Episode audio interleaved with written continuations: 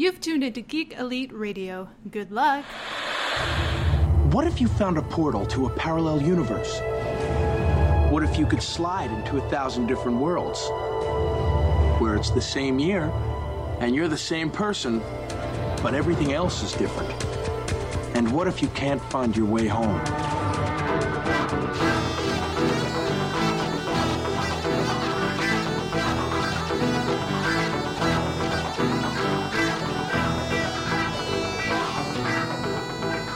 Welcome back for another issue of Imagine If. This week is a little bit of a solemn week in comic books because of the bad news we got earlier this week. It's probably going to be the one thing that we talk about this today after we get past this, this spinner rack. But to introduce, you know, my other co-host, Chris, Hey, how's it going, everybody? and then our special guest this week is Sam. Hi, guys. So, uh, Sam, just a little bit of background on yourself. Like, how, how long have you been reading comic books? I have been reading comics since I was a teenager. I'm in my 40s now. I'm 47, and uh, I got into comics um, when I was in high school. Uh, we used to work at a comic book store in uh, downtown Covina. Um, I don't even know if they still exist, um, and I'll, the, the name will come to me eventually. But we would work for uh, New Comics, and I would get uh, Punisher was my was my com- is still my my comic of choice. But you know, I, I definitely know who, who a lot of the, the larger names are. But um, yeah, that's I mean that's that's about the, the long and short of it from my background in comics. And I mean, are you, are you still collecting now, or I, I am I am not as much as I used to. Um, you know, because obviously you know married, have kids now, have have a grandkid. Right, life. And, uh, yeah, yeah. So not as much room to to stack up comics in the in the house as, as when I was younger. And uh, just just since uh, Punisher is, is your favorite, uh, how'd you feel about the movies, subsequent movies, and then TV show? Uh, okay, if we're going all the way back to the Dolph Lundgren movie, I was disappointed. Okay, uh, with the fact that they boiled down the most iconic thing of the Punisher, that being his skull, to uh, I think it was what was it a knife hilt? yeah, like A that, little yeah. silver knife Yeah. hilt. But um, I mean, overall, Dolph Lundgren, you know, was a was a good looking Punisher you know, as far as as far as uh, uh, the aesthetics of, of the character. But um, yeah, they they could have done a lot more. But back then, Marvel wasn't what it is now. You know, so uh, th- there was definitely a lot to be des- uh, a lot left to be desired. I think.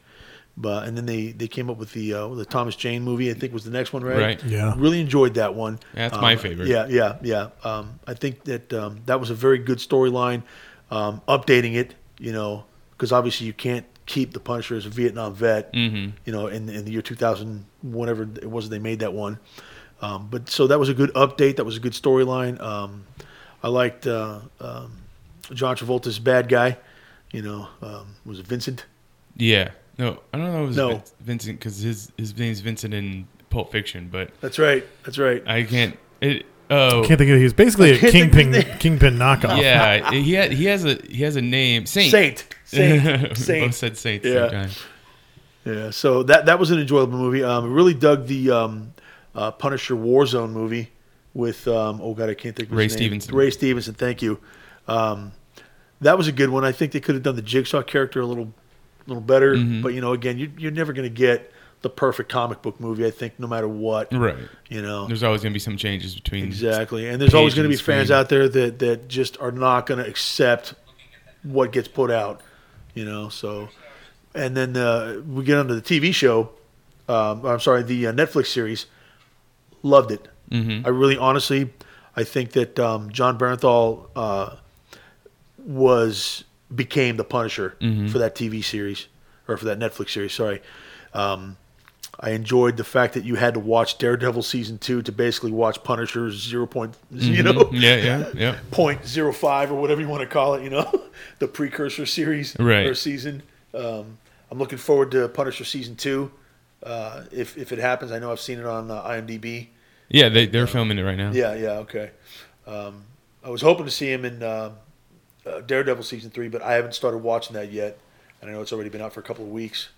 So yeah, and then the comics, collecting the comics, you know, um, over the years, um, I ended up getting the 1986. Um, most of that, I think I have all but five issues Mm. of that. Um, you know, and then I collected a lot of the War Journal. I collected um, a lot of the one-offs, the um, the the Garth Ennis ones. Um, I think there was Frank Miller didn't do any Punisher, did he? Uh, I don't think he did. I don't. I think he more or less just kind of touched on Punisher in the Daredevil stuff when he because Okay. he he'd bring him over and Okay. he definitely would play on the dichotomy of the two characters. But I don't think he ever did anything by itself. Yeah, because I'm not, I'm, I'm not, I'm still not a whole lot familiar with a lot of the names behind Mhm. behind the scenes. So I'm, I'm hoping to beef up my knowledge with that as as we go. So yeah, Yeah. All right. Well, that's a little bit of insight into Sam. Let's uh, get to the spinner rack. All right, so this Wednesday, when you go to your comic book store, here are some things I'd suggest you keep an eye out for. So, coming out of DC Comics, uh, Detective Comics issue 992 will be out there. This will be part of James Robinson's big Two Face story. Uh, I read the first three parts. I, I, I found it kind of interesting. I mean, I think. I feel like sometimes they take two part stories and they make them into six parts for the trade paperbacks. So that's what I kind of felt it is. But I am in I am intrigued enough to see the story through to the end of it. Uh, but I would recommend keep an eye out on Detective Comics because once Pete Tomasi gets on this series, I'm sure they're going to be running it all the way to 1,000. So I imagine their first issue will take you all the way up to the big one. So keep an eye out for those. Flash issue 58 will be out there, and that will begin the Force Quest. So Barry's going to explore the other forces that are out there as well as the Speed Force. Hawkman number six will be out, and this will probably wrap up the first arc. Um, I think it was issue four where they really dumped a lot about Hawkman's new origin, so this will be nice to see how his first story arc wraps up. It sounds like uh, Robert Venditti's been doing a great job with old Kadar there, which is great. Uh, Mr. Miracle issue 12 will be out, and this is my pick of the week. Um, I've been following this Mr. Miracle series now for over a year, and I think it's been fantastic. Um, you know, Scott Free is one of those characters that I definitely enjoy. I love seeing when he gets his moment. And this series by Mitch Gerads and uh, Tom King has been a glorious moment. So it's definitely going to be nice to read that. If you're a fan of Nightwing, uh, Nightwing Volume 8 Lethal Force will be out, and this will continue on with the Chuck Dixon era of Nightwing comics. So this would have been like around the mid 90s. Uh, great stuff. I'm kind of sad to see that this trade paperback collection will stop because this will take us all the way to issue 70 of Nightwing's basically his first real comic book series. And I want to say it ran to like somewhere in the one 100 teens i think somewhere around there so i hope they find a way to continue to give us those issues as well uh, i started going back and looking at some back issue trades and holy cow those prices are up there so hopefully they'll do some reprints uh, Plastic Man issue six of six will be out, so that'll conclude that series.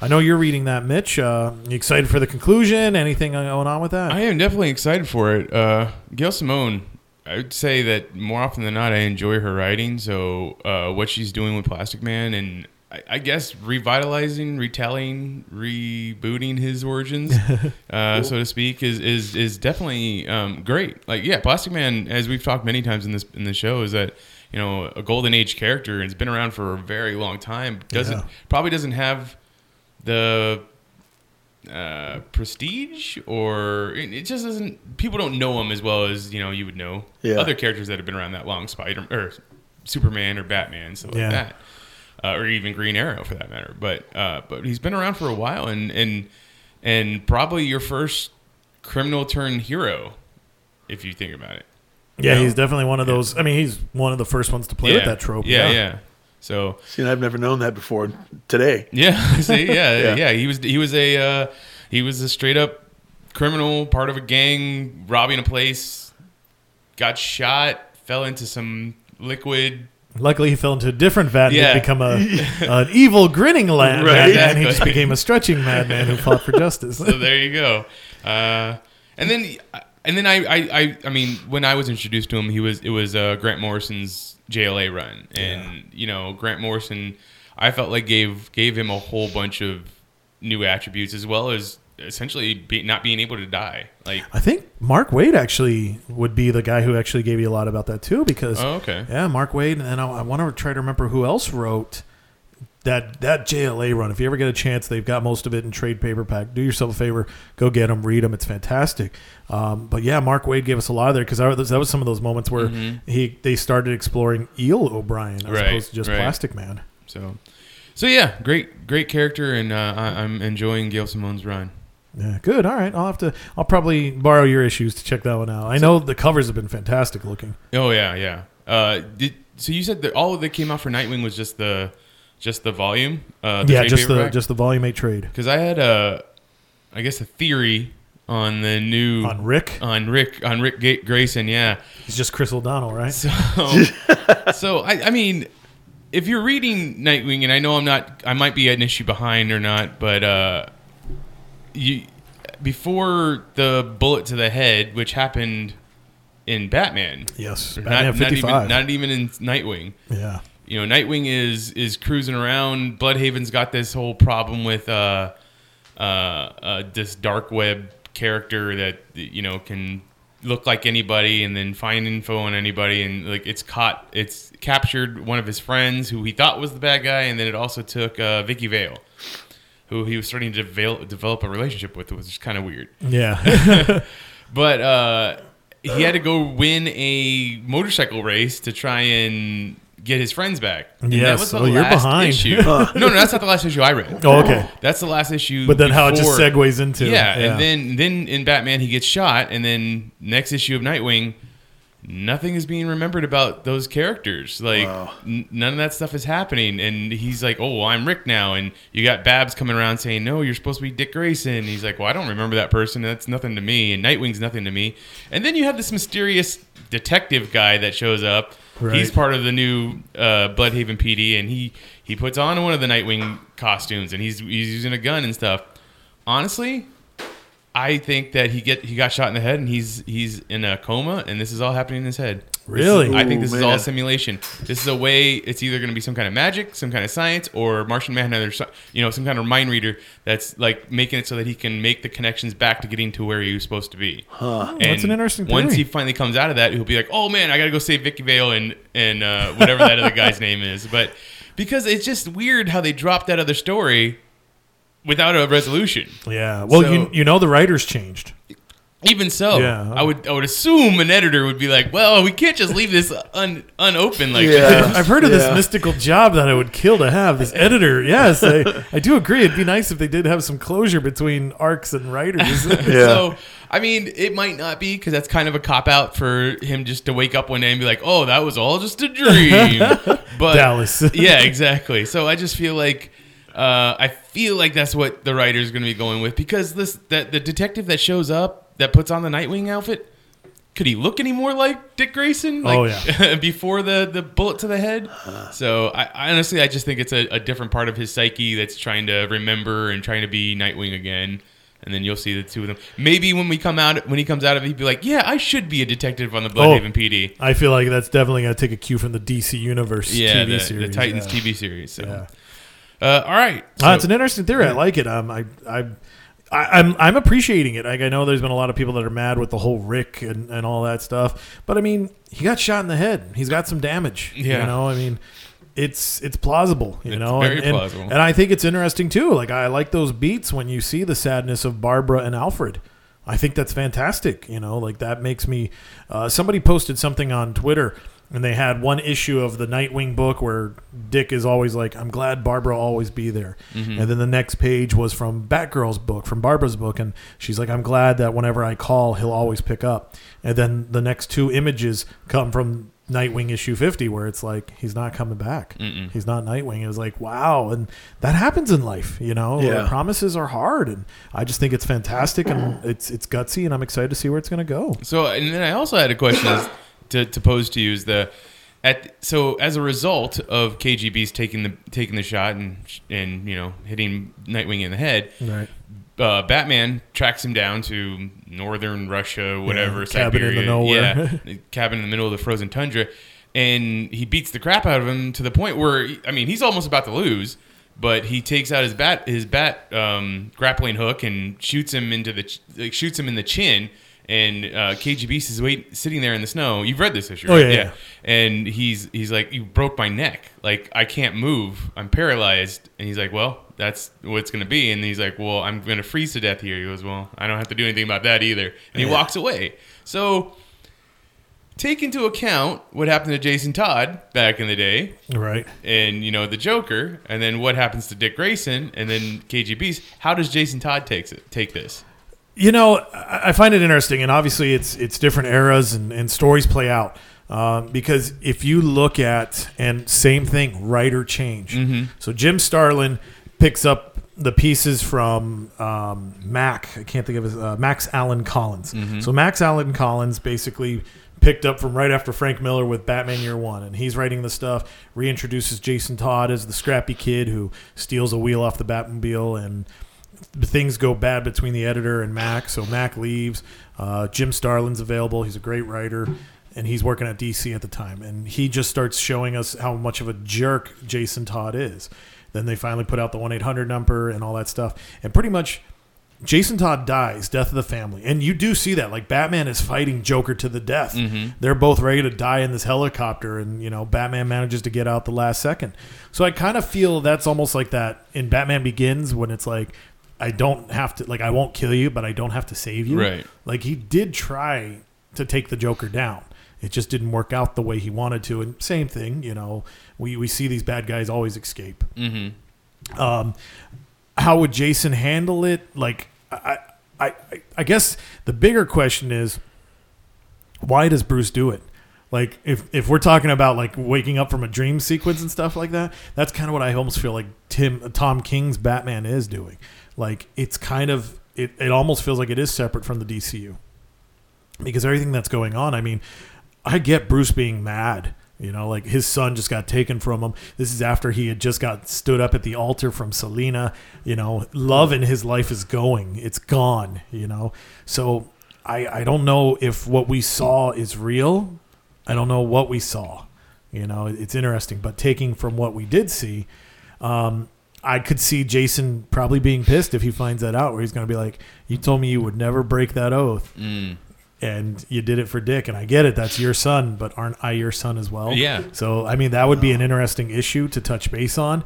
Um, Well, then also on the other on the other hand, though, um, you know, I haven't read the latest issues of Red Hood and the Outlaws, but Red Hood has taken on a new position. You know, he's he's Oh, yeah. not he's not he's not an agent of the Bat, so to speak, anymore. He's not playing by Batman's rules anymore. Uh, he took that shot at, at Penguin, but I've seen Penguin in stuff lately, so I'm guessing he didn't kill the Penguin like we thought. Yeah, and that's what's funny too. Like he's he's apparently because now the book is rebranded as Red Hood Outlaw. That's so he's right, on the run right. because of the whole penguin thing. But yeah, in I don't know if you've read it, not to spoil, but the newest issue of Batman from Tom King has Batman confronting the penguin and basically the penguin gets threatened like he's he's you know getting he's rising to his kingpin status Right. but he's been manipulated into that because of bane and so something didn't go out as planned so bane kills somebody that's important to the penguin and so that's where the penguin kind of goes to batman he's like i'm on your side So, uh, so yeah, this is some weird stuff happening. Like, does it all tie together? Is the editor at the Bat Universe doing their job and whatnot? Because if I remember correctly, I know Scott Lobdell is writing Red Hood Outlaw right now. I think he's also writing Nightwing. I don't remember off the top of my head, um, but I do find that funny that you know if if you do have the one guy writing the two books, he could at least draw what's going on from there. But I mean, is what Tom King doing that secretive that it's like, all right, hush hush, and we'll play to your stories after the fact, Right. You know, So that I mean, that's the other thing was like with Red Red Hood and uh, being an outlaw, seeing something happen to another former Robin that happened very similar to him. Does he go after KG Beast to put KG Beast down permanently? ooh, that'd be interesting. I think I kind of wish maybe that's how they should have played it with Right. the sequence of events Mhm. instead of it being Penguin that he quote unquote killed, that it was KGB Right. that he killed. You know, but it, here's an interesting piece. In KGB's first appearance, his first storyline, Batman killed him. Oh, the wow. editor just did not want that to happen. So they, they put in a last minute panel to sneak it in. But Jim Starlin, I think, is the creator of the KG Beast. And so they had the it was the ten the ten nights of the KG Beast, and it was a four issue miniseries in the Batman book in the eighties. And yeah, at the end, Batman's like, I can't stop this guy. He's he's fucking nuts. So he traps him in a subway tunnel in the middle of nowhere, Gotham. Seals the deal, and it's like, all right, I'm leaving you here. So essentially, he killed him. But comic books being the way they are, it's like, oh, he found that secret panel and he snuck out real quick. Uh, yeah, and then at some point, apparently lost his arm due to the Batman. And Oh, yeah, he that's did that why, one. That's why he had that prosthetic arm, and took the shot. But He always had that weird gun hammer hook arm thing Yeah. of his. Yeah. just craziness. But uh, well, speaking of Red Hood, Red Hood Outlaw issue twenty eight will be eight will be out this week, also this Wednesday. Uh, and I, I I just looked, so yeah, it is Scott Lobdell writing both books. So I hope he listens to us and he gets an idea to yeah, let's let's see Jason Todd handle you know his older brother being shot and Yeah, taken away. I mean, I would assume that would be a, that'd be an interesting thing. Now, do we toss? Uh, do we toss Rick into the uh, Lazarus pit and see what happens? That's what happened Oh, to I Jason. didn't think about that. Yeah, you're right. That that could definitely. I could see Batman really being like, nope, we need Dick Grayson back, so he just throws him in there. You you wait out the craziness for the the hour or so, and then he wakes up as Dick Grayson again. Now, you know what? I'm, I'm, I'm surprised, and I guess it, it must have gotten taken away. But remember the Purple Ray from the Amazons? Yes. Why the hell is that not used more often? I mean, it's like as soon as Dick got shot, Batman should have been like, "All right, we're in the bat plane. We're going to Amazon. You know, Thymus, Themyscira. and Right. Fucking Purple Ray him right now. Heal him. Or, you know, probably get uh, Zatanna to come in and be like, speak backwards, and boom, he's Remember, Yeah, yeah. remember who you are. And I, I imagine Dick Grayson would be thankful. He'd be like, yeah, I would rather be me than Rick. You should have that as a panel. Zatanna saying "No more Rick." there we go. All right, but anyways, moving along. So um, good stuff. We'll have to speculate about that more as we get more issues deeper in the stories. Uh, but anyways, Sandman Volume Two, The Doll's House 30th Anniversary Edition is out. So that's um, tackling Neil Gaiman and his famous Sandman run. So if you're interested in learning more, that's definitely going to be a great place to go. Superman Issue Five will be out, continuing on the ongoing saga of Razgul, Raz, Razgul or something like that. I forgot Ra's how you pronounce- Ghul. Some weird stuff. um, Superman's another one of his famous villains that's not there. But what I do find interesting in in this issue, though, is we'll have General Zod. You know, I feel, especially ever since Man of Steel, Zod has become so much bigger as a character. Yeah. Like they're purposely like like not a year goes by where we don't see General Zod. Mm-hmm. And I mean, for the longest time, you never saw Kryptonian villains. So I find it way No. interesting that that they're out there. Uh, Titans issue twenty nine will be out. I, I speaking of editors, I hope that the Titans book takes a moment to reflect because they've lost what three of their founding members. You know, Arsenal and Wally were killed in Identity Crisis, or Heroes in Crisis. Heroes in Crisis, right? And basically, Dick is dead. You, You know, know, we that- have Rick. That's honestly that's what I was going to bring that up too. Is that uh, is there somebody? is- Does Dan DiDio just have a hard on to kill off the Titans? Because and I don't mean to be crude, but like, yeah, we lost Wally, we lo- we lost Roy, and Dick Grayson is essentially gone. Yeah. It's like. Is anybody watching Garth and and and uh, Donna? Like, or is anybody like looking after them? Because something might happen to those two. Yeah, I mean it's it's crazy, and I mean too. Even if you look at the Titans themselves, like then if we go to the new Teen Titans, you know, Cyborg's been virtually written out of that world. You know, so I mean we do see that. Yeah, it's it's not a good time to be a Titan. Um, yeah. So, but uh, unfortunately, this will start a not unfortunately. I mean, if you're reading the book, I hope it's good. Um, but this will be starting a new arc. But I do hope somewhere down the line that they do uh, take a moment to look at their losses. Uh, v for Vendetta. We just had November the 5th pass, so V for Vendetta will be celebrating its 30th anniversary, and they will release a 30th anniversary edition hardcover. Uh, this will retail for $49.99. I recommend it. It's definitely a good story. I I know I appreciated the movie, and I didn't feel that those two varied far from each other. But I will stress to you shop carefully when it comes to V for Vendetta because with DC doing their black label, I think this book has been announced as a black label book, but if it hasn't, it definitely should be one. Mm-hmm. So if you want to get yourself a nice hardcover, this would probably be the way to go. But if you want to stick it out and wait for a decent trade paperback, I'd wait for the black label one. Is it odd? I mean, I guess not odd because he's just he's a good writer, but is it odd that how many like screened Alan Moore stuff? adaptations are Alan Moore stuff? Like, It is crazy. like, and he obviously hates every single one of the adaptations, but he uh, his stories are written to a way that people, I guess, just love them and want to see them on in live action. it is something else. I mean, you know, From Hell, V for Vendetta, The League of Extraordinary Gentlemen, Watchmen, and so many yeah. more. It is crazy how these books, because, like, I mean, when I was a kid in the 80s and 90s, none of that stuff popped up on my radar. No, I mean, I'd see Watchmen and I'd see the little happy face. I'm like, yeah, that looks lame. Not realizing what it meant. when I saw Watchmen, I didn't I didn't even know that was a comic. No that's, kidding. Well, that that's what a limited exposure I've had. Even though I've been a fan of, you know, you guys obviously know now from the Punisher, but like I know who all the big ones are from DC. I know who all the big ones are from Marvel, but um, had no idea who the Watchmen were. Okay, You know, no idea. And then when when it came out, my best friend from high school was like, "Oh man, I can't wait to see this movie." I remember reading that when I was a kid, and I was like, "Reading what?" he goes, "The comics." And I was like, "What comics?" so you know, I would love to eventually one of these days get into um, those and, and, and take a look at the, the origins of the the Watchmen. We'll uh, we'll have to start our own brand, the Geek Label. well, I mean, you you'll have you have plenty of options because uh, DC loves to reprint Watchmen almost every other year. okay, so, right on. and then try and do something with the property so that they don't lose the Yeah, so lose they the don't rights. lose rights. Yeah. Yeah. So uh, yeah, and I mean, obviously, we got the HBO TV show coming out here pretty soon. That's going to be uh, essentially what it looked like. It's going to be after the Watchmen. Okay. Uh, the, after the book, uh, we had before the Watchmen, which was comics that came out what how many years ago now? oh God, I want to say 2009. It's ringing a bell in my Doesn't mind. seem so- like it was that far away, but, it could it's, be. yeah, Yeah. it's been. Uh, so there's there's all kinds of uh, Watchmen stuff out there now. Well, it is interesting. yeah, oh, and 'cause then we got Doomsday Clock yeah, going Doomsday on right Clock, now. Yeah. which is yeah. So I mean, you have a a, a prequel and a sequel to Watchmen, and Mm-hmm. who knows what's going to happen after Doomsday Clock Mhm. if they're part of the DC universe or not. Yeah. So yeah, crazy stuff. Um, yeah, I'll have to let you borrow my trade of that one. Okay. I'd be interested to pick your brain because as a fan of the Punisher, Yeah. um, you know the comedian. The comedian, it'd be yeah. Interesting to see your thoughts on that guy. Now let's see. My last book from DC Comics.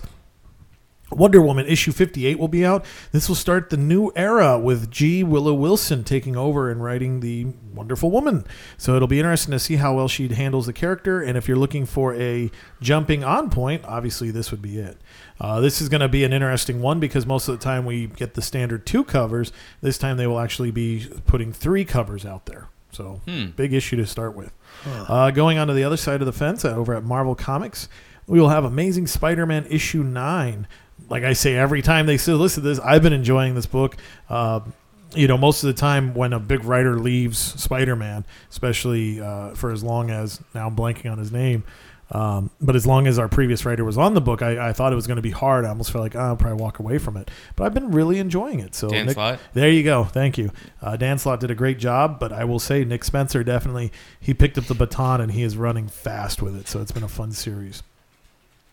Avengers issue 10 will be out, and this one will be loaded with a ton of choices for covers because not only is this issue 10 of the current Avengers series, but is regarding to the uh, legacy numbering, this will be the 700th issue of the Avengers. Yeah, 700 issues.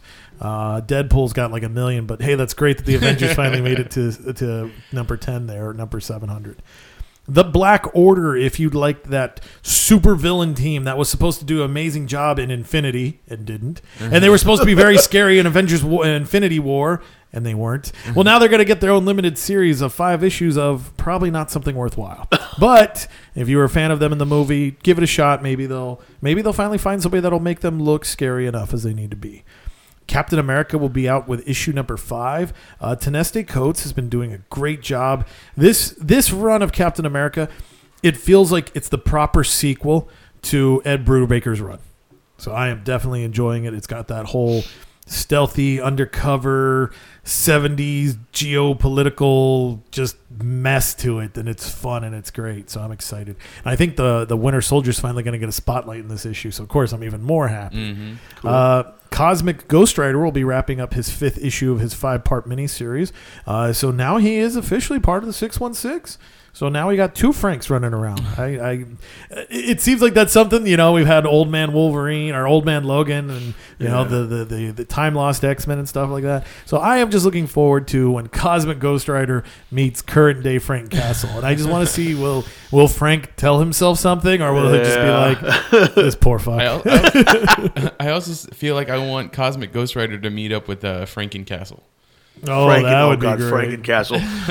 just to see what happens there. I see.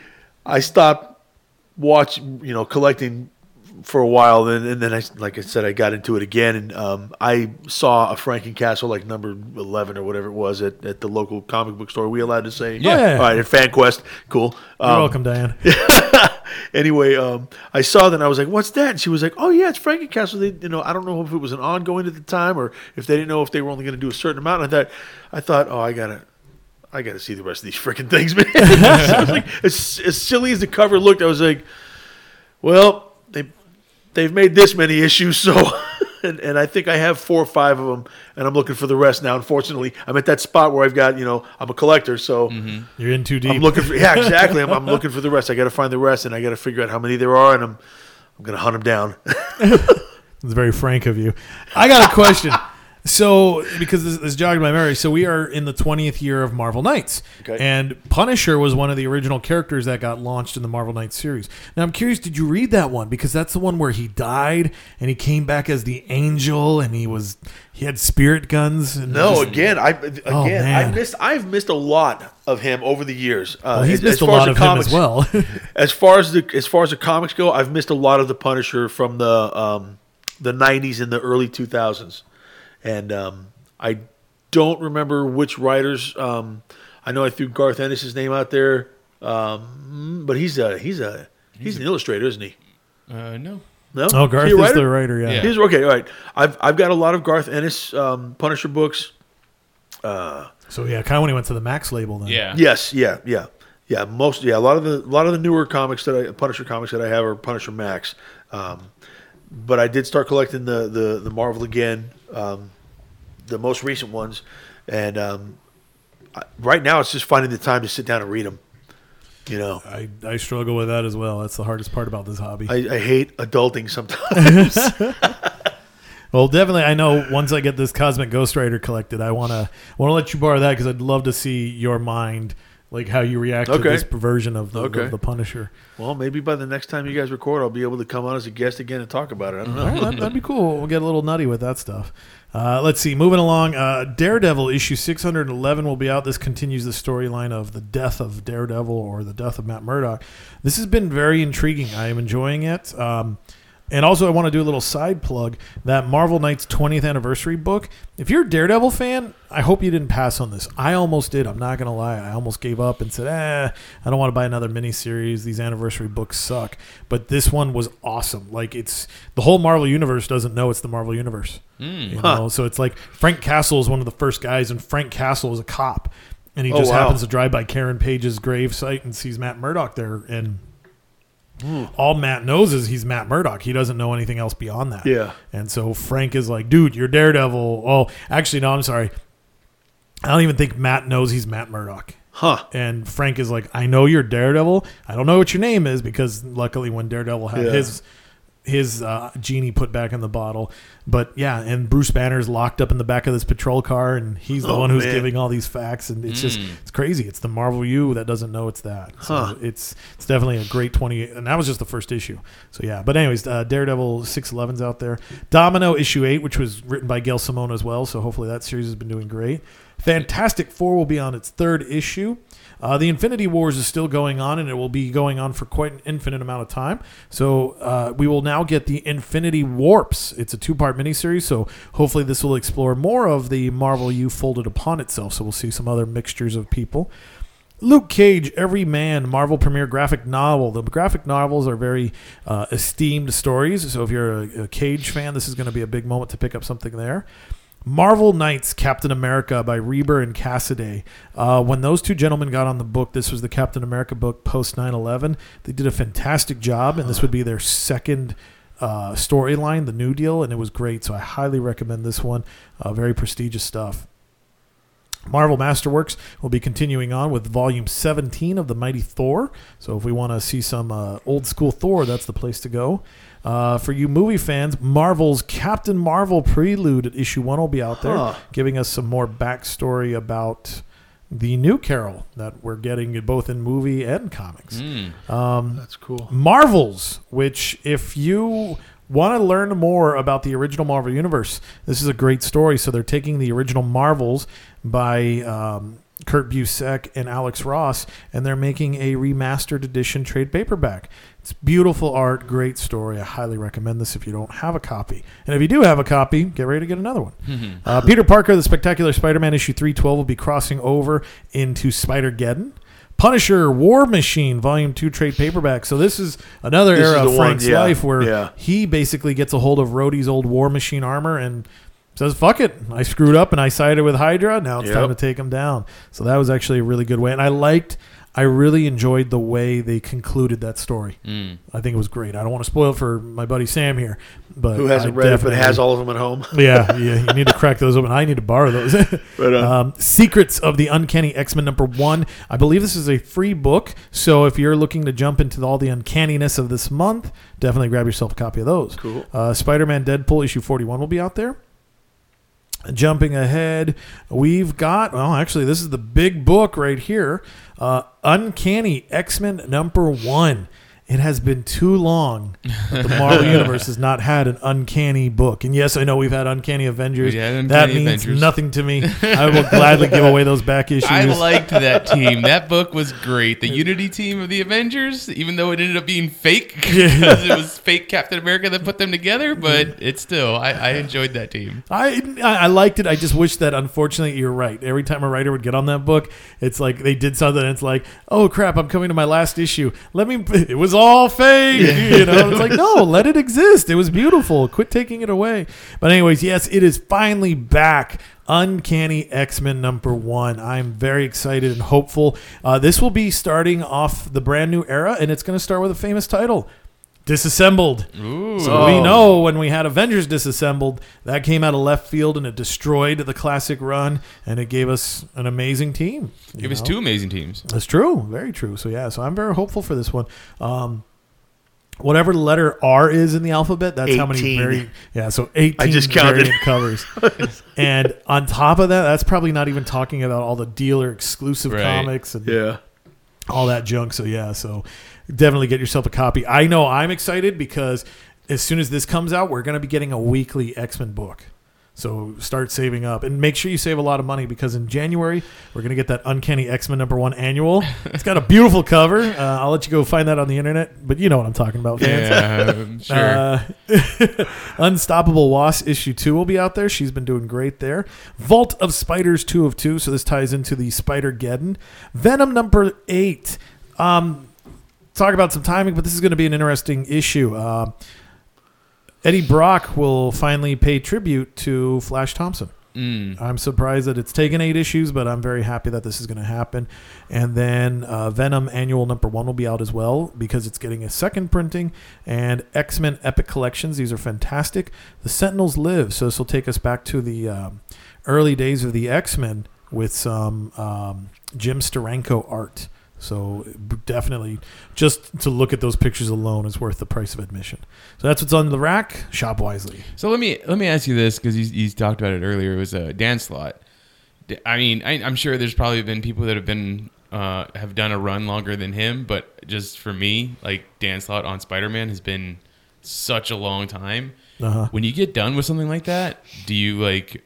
I mean, I, and I actually had what I don't even know what Dan Slott went on to. Did he do? The, did he start doing uh, Iron Man, Iron Man, Oh, and Iron- Fantastic Iron Man. Four. So do you do you sit there and you're just like, all right, I'm ready to jump onto the next thing, or do you just be like, okay, I need to relax and like, you know, recoup my brain for a little bit? Because he, because think of all the stuff that he did as the writer of Spider-Man. Yeah. I mean, Spider Island is just one. Oh my god, you know, there was so much. I mean, and then I mean, he gave us the uh, oh my god, the Spider Universe. But what is it? The movie, the the Spider Spider Verse. Spider- Verse. okay. I couldn't figure out how to put that So in was that word. about But the one that just came out? Well, well, basically, the come movie out. will Into be Spider-Verse? Yeah, that'll be uh, that's inspired by the story arc he came up with. Okay. and then even then, his stories still continue because that's how we're getting Spider Geddon. Right. They they credit the whole idea to him. You know, it, it is interesting. You know, like yeah, what do you do after that? Like you just kind of like. I don't know what stories I've got left, or do I want to talk about another character? Or uh, and it's it's almost got to feel like I don't know. I mean, that sounds goofy, but I think comic fans can understand. Like it's almost like you lost somebody. I wouldn't. know? yeah, he's would not talking to Peter Parker anymore. No, he's not. Uh, I, I mean, I, I'm assuming Peter Parker will show up in Fantastic Four at some point because Oh, of course, you know, have the two to. of them, you know, they they they We do have a wedding lot. coming up.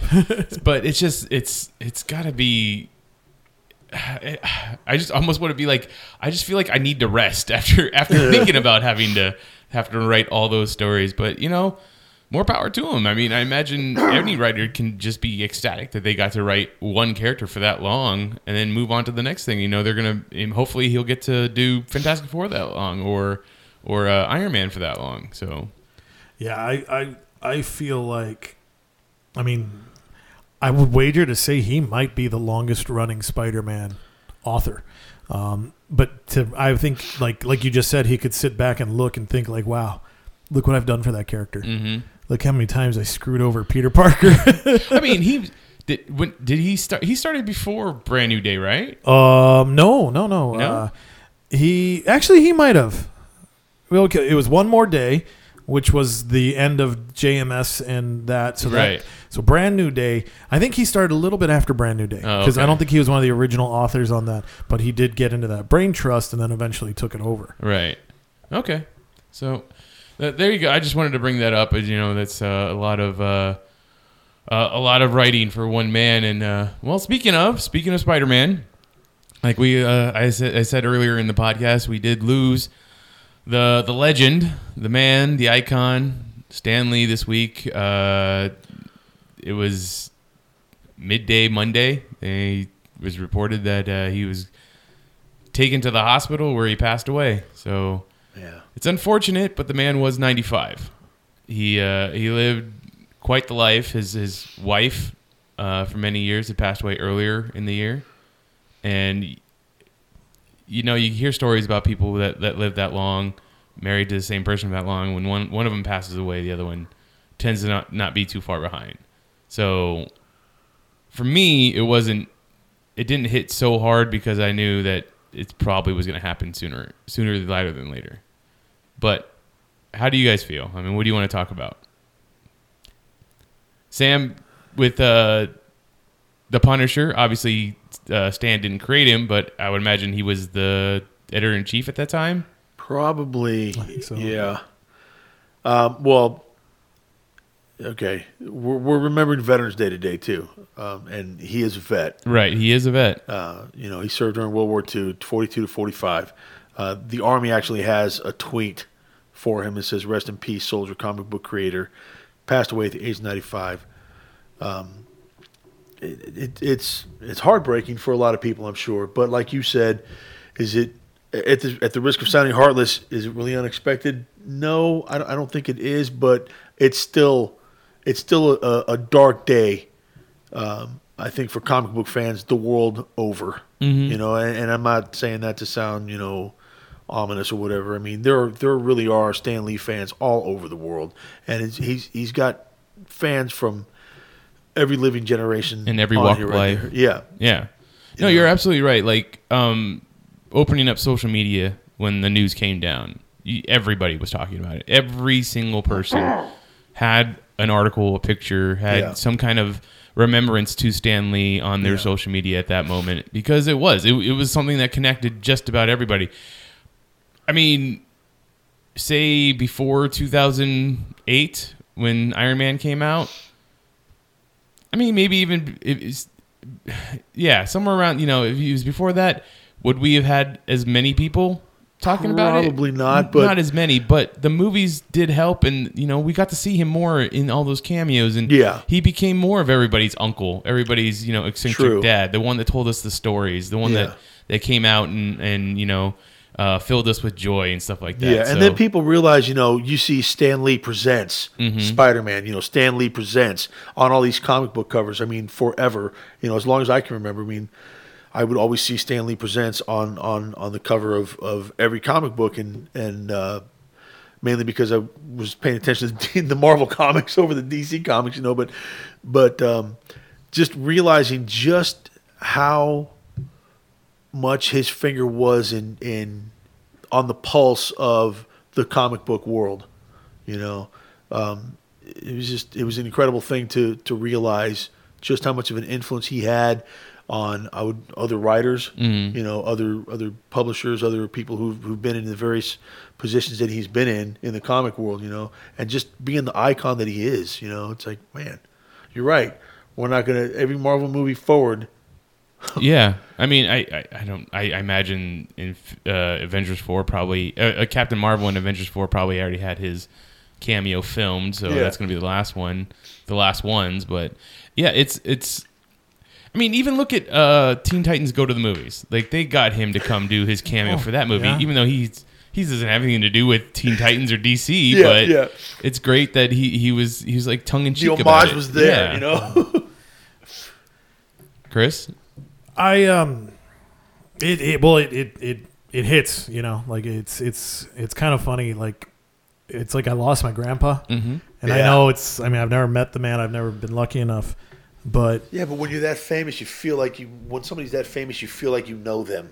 Yeah, well, I mean, he definitely he, he filled a void in my life, you know, because I just, I guess the thing that was always neat about the way Stan wrote, even when he wrote in prose style, not just comic books, but the way he would write in prose, it was like he was talking to you, you know, and I loved that. And I remember, like, I I, I went to go find it, and luckily I found it. Um, I don't know if you remember those. For some reason, libraries, especially as a kid when we were younger, they were so much bigger. You Oh, know, yeah. I don't know. I don't know why, but it, it felt that way. And they used to have these series of books, and Marvel was just smart on the way they did this. And um, I remember picking up this one, Fantastic Four: The Secret Story of Marvel's Cosmic Quartet. Thing, you know, it was back in '81, so by the time I got to it, it's already like ten years old or Yeah. whatever. And I used to love it because they would always have an intro by Stan Oh, you know and then even in between the different stories that were in the book some were written by him some weren't written by him and he'd, he'd put in his two cents and he'd talk about it and it just it was so fascinating to just like read this guy's words you know and it's funny because the voice in my mind it fit him you mm-hmm. know because then i remember you know later on you know then as i'm getting older and i'm watching mallrats and it's like oh my god stan lee's in this movie and brodie bruce is like this is a guy i relate to and and you know like excelsior young man you know it's like oh my god that's him and you know and it's just so neat to know that stan's pretty much been everywhere. I mean we've seen him as a trading card we've seen him as an action figure and you know i mean he did he lived an incredible life. I mean it's it's uh, you feel sad obviously but at the same time you know the glass is still half full. And to think about what he's created what he's given to the world it's amazing. You know it's just it's well, his legacy's going to go on forever. yeah yeah. I mean it's it's it's it's awesome you know and it's so it was just kind of neat to kind of look back at that and think about you know when you first met the man when you first saw the man and he was he was bigger than life you know he was he was very bigger than life. And Yeah. it's awesome you know like i i, I learned a lot more about him um, learning about joan.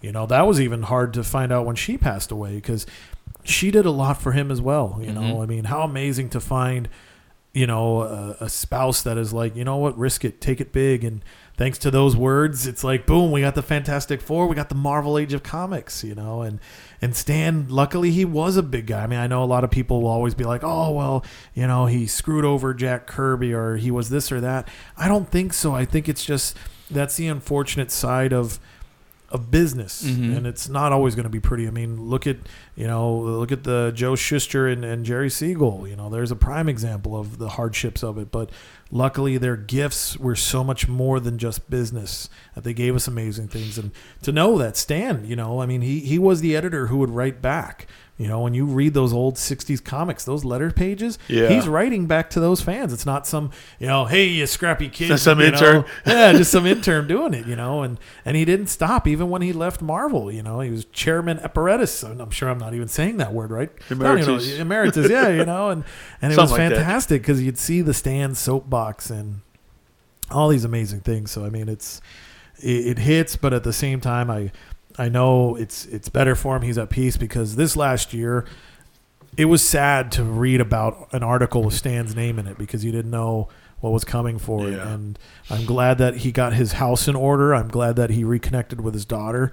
And, you know, I, I can just imagine, you know, his last words probably were Excelsior. Excelsior, you know, And, and the, the gift that he gave us, it's so amazing. I mean, one of my favorite uh, characters and heroes that he ever gave us was Cyclops. You know, and I know you know we always you know everybody teases and whatnot, but I you know he he nailed it just right. He knew all those different personality types, and so it's just kind of neat to be able to say, you know what, you can always go back and and look at some of the stories he wrote. You know, go off to the the fantastic, you know, nine realms and read about Thor and his struggles, and and come back to Earth and see about discrimination with the X Men or isolation with Spider Man and all these things. And no matter what, you don't quit. You know.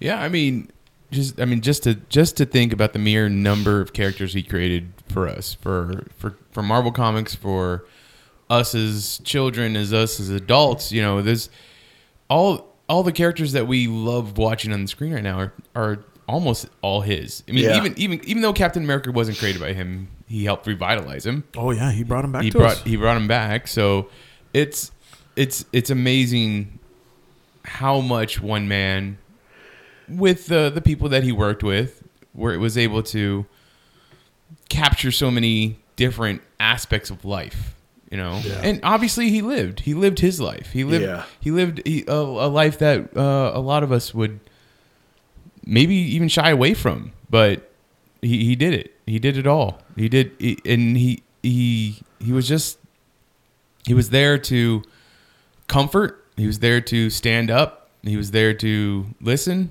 he was there to speak out you know it's all the creations that that came that came from him uh live on and will will immortalize him Yeah. so Yeah, no, he definitely. I mean, you know, no matter what, no matter what, every Wednesday or any day when you pick up a back issue, you always know that Stan Lee presents something to you. and his voice is there. His voice is there. It will never die. So that's uh, it's it's it's incredible to think of to to think of his life and and all the things that he contributed. So, uh, I mean, do you? Uh, obviously, you already said Cyclops, but is there a, a sp- another certain character that you just you know that he created that you just hold above all others? All others? Well, you know, honestly, I mean, it obviously it's Spider Man. It's Peter Parker. I mean, that's the Marvel flagship character. Yeah. It's it's it's there's a reason for it.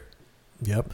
Um, but I will tell you, I remember before, like, I like I guess my luckily it's weird. You know, it's kind of weird the way comics are.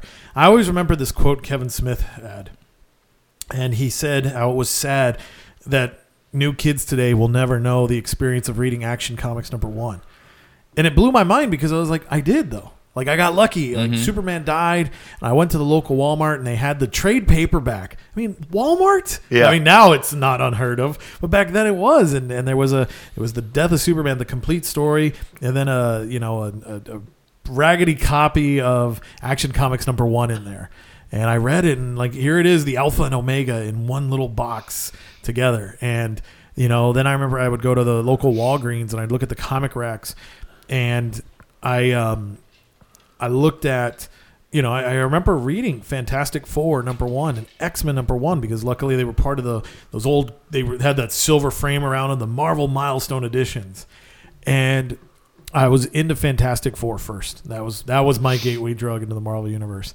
And it was just so awesome to see that. And, you know, Reed Richards was the cool guy. I knew I couldn't be Reed, you know, so I, I really got into Ben Grimm, the thing, you know, it was just so cool because it's like I could do that. I could punch stuff. I could lift things. Maybe have to set them down quickly, but yeah, you know, and and it was just so cool because the way he told that story, they were a family, you know. So to me, yeah, definitely the Fantastic Four would be, you know, that is the highest of highs, you know, and Spider Man, and I mean, there's so much more, you know, but definitely Spider Man and the Fantastic Four, and I always loved the way those two synced together, Mhm. you know. What about you, Sam?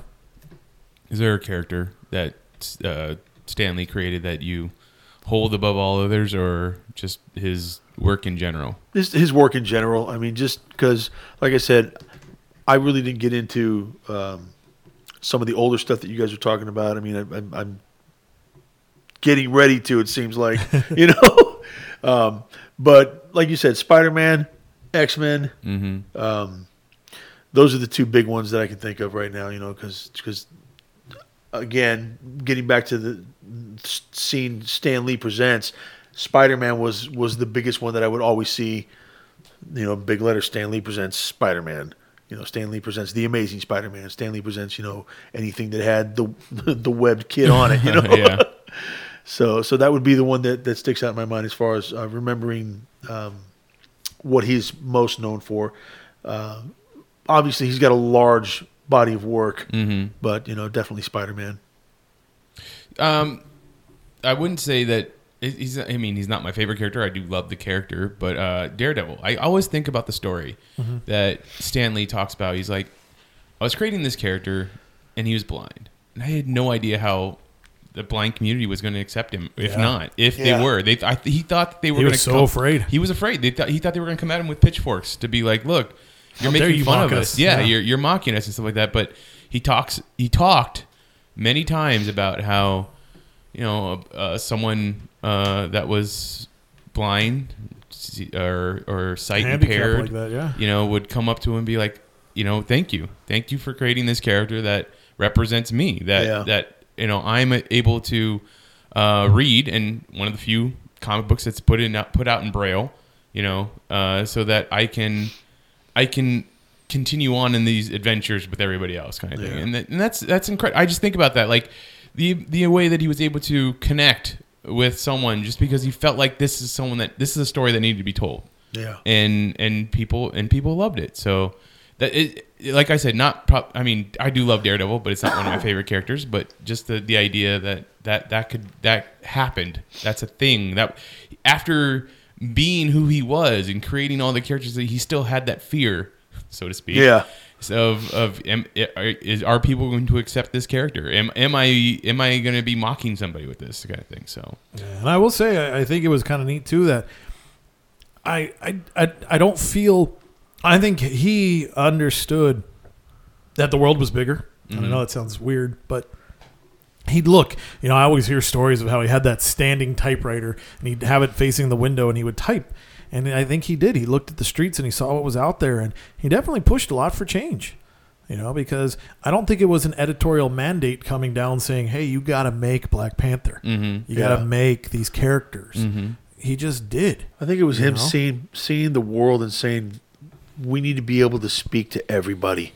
We need Yeah. to be able to speak to you know the kid who can't see or the, the the girl in the wheelchair or you know the people who just feel different for whatever you know and and be able to to to speak to them in a way that that says you are accepted for who you are Yeah.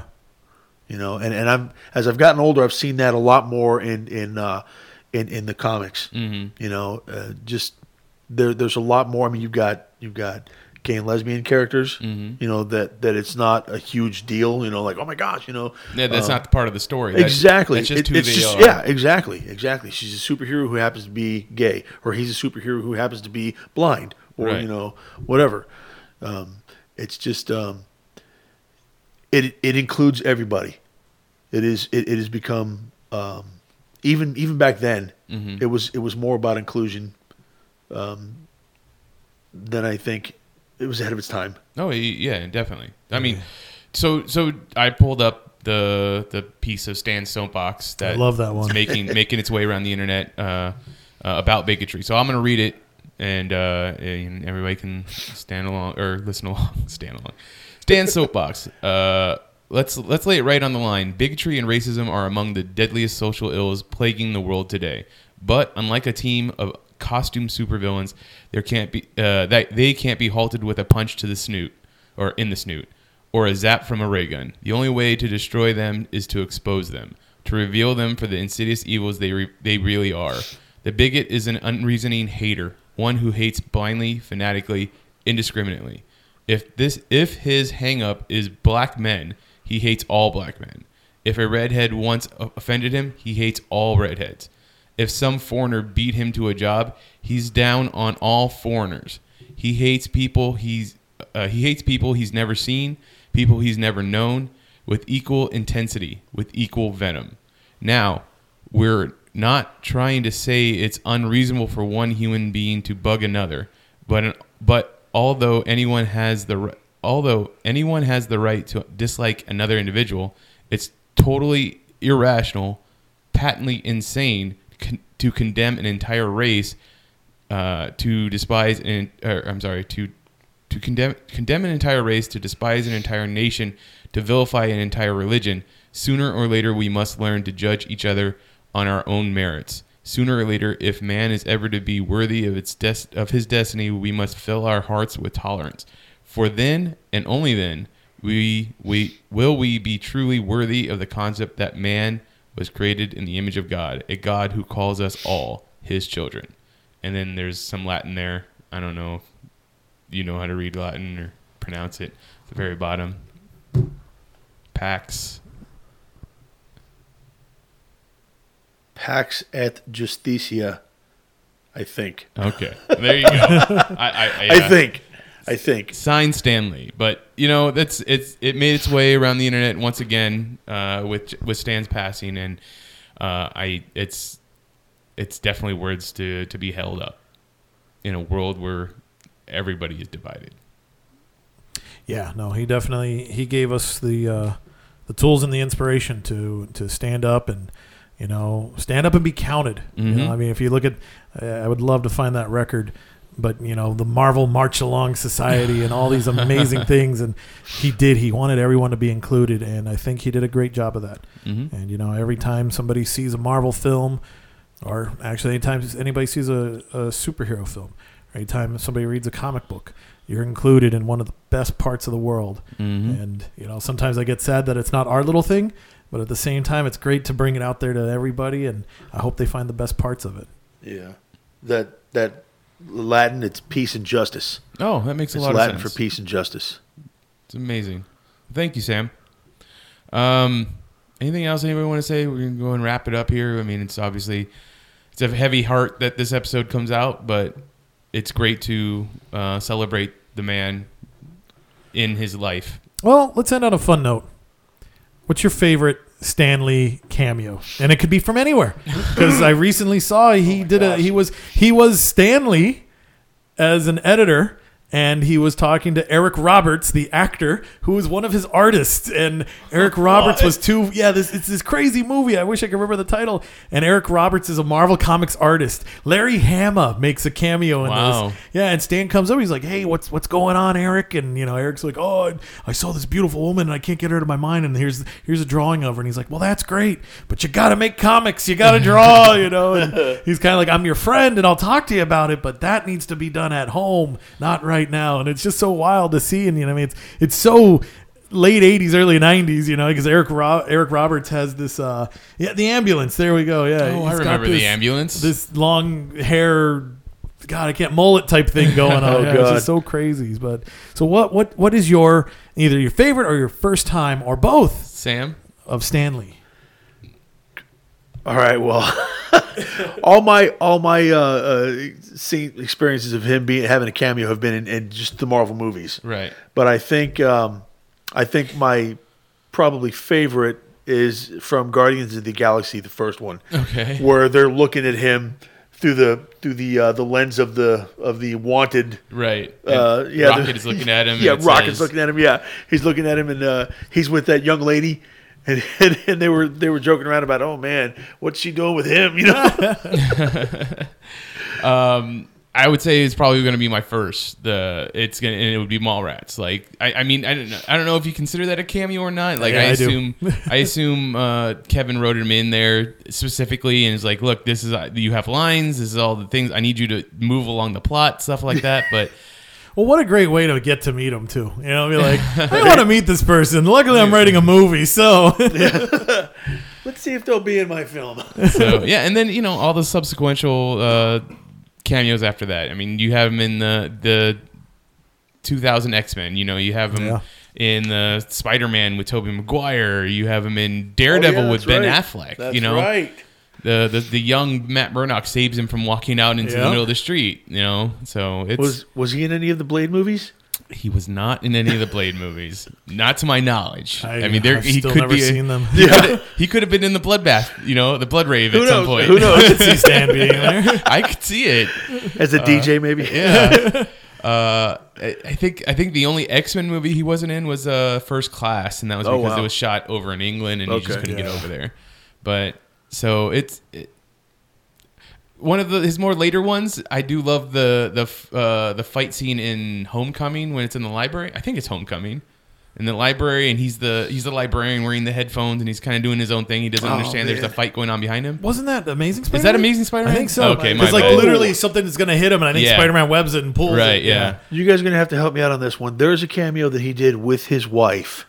Oh, him and Joan. Yes, and I don't remember which movie it was. I don't know if it was Infinity. No, It wouldn't be Infinity War. I would. no, I don't no, even no, think no, it's Marvel Studios ones. I think it's back before. It Yeah. was no, no, no. It, it was a recent one. It was the two of them. Like it was like there was like ominous doom coming, like in most Marvel movies.